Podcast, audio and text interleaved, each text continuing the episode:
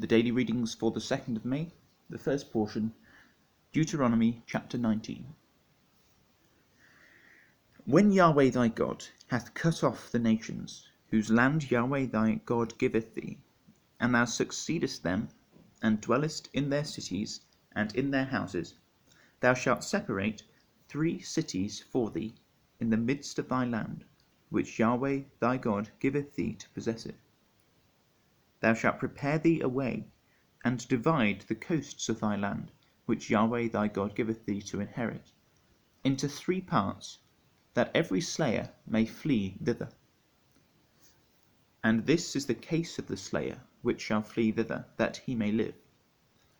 Whoso killeth his neighbour ignorantly, whom he hated not in time past, as when a man goeth into the wood with his neighbour to hew wood, and his hand fetcheth a stroke with the axe to cut down the tree, and the head slippeth from the helve, and lighteth upon his neighbour that he die. He shall flee unto one of those cities and live, lest the avenger of the, bl- of the blood pursue the slayer, while his heart is hot, and overtake him, because the way is long, and slay him. Whereas he was not worthy of death, insomuch as he hated him not in time past. Wherefore I command thee, saying, Thou shalt separate three cities for thee. And if Yahweh thy God enlarge thy coast, as he hath sworn unto thy fathers, and give thee all the land which he promised to give unto thy fathers, if thou shalt keep all these commandments to do them, which I command thee this day, to love Yahweh thy God, and to walk ever in his ways, thou shalt then shalt thou add three cities more for thee, beside these three, that innocent blood be not shed in thy land, which Yahweh thy God giveth thee for an inheritance, and so blood be upon thee. But if any man hate his neighbour, and lie in wait for him, and rise up against him, and smite him mortally that he die, and fleeth into one of these cities, then the elders of the city shall send and fetch him thence, and deliver him into the hand of the avenger of blood, that he may die.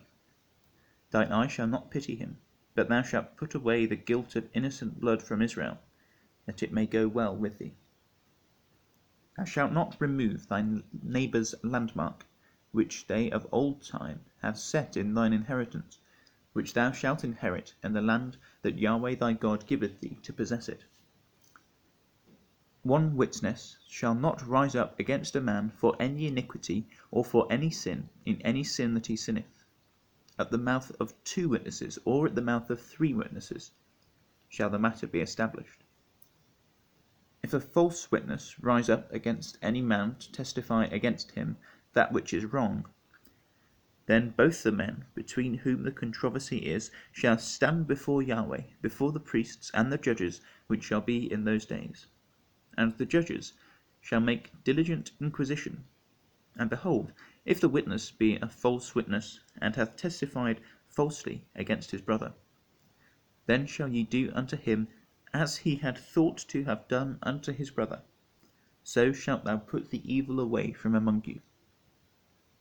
And those which remain shall hear and fear, and shall henceforth commit no more any such evil among you.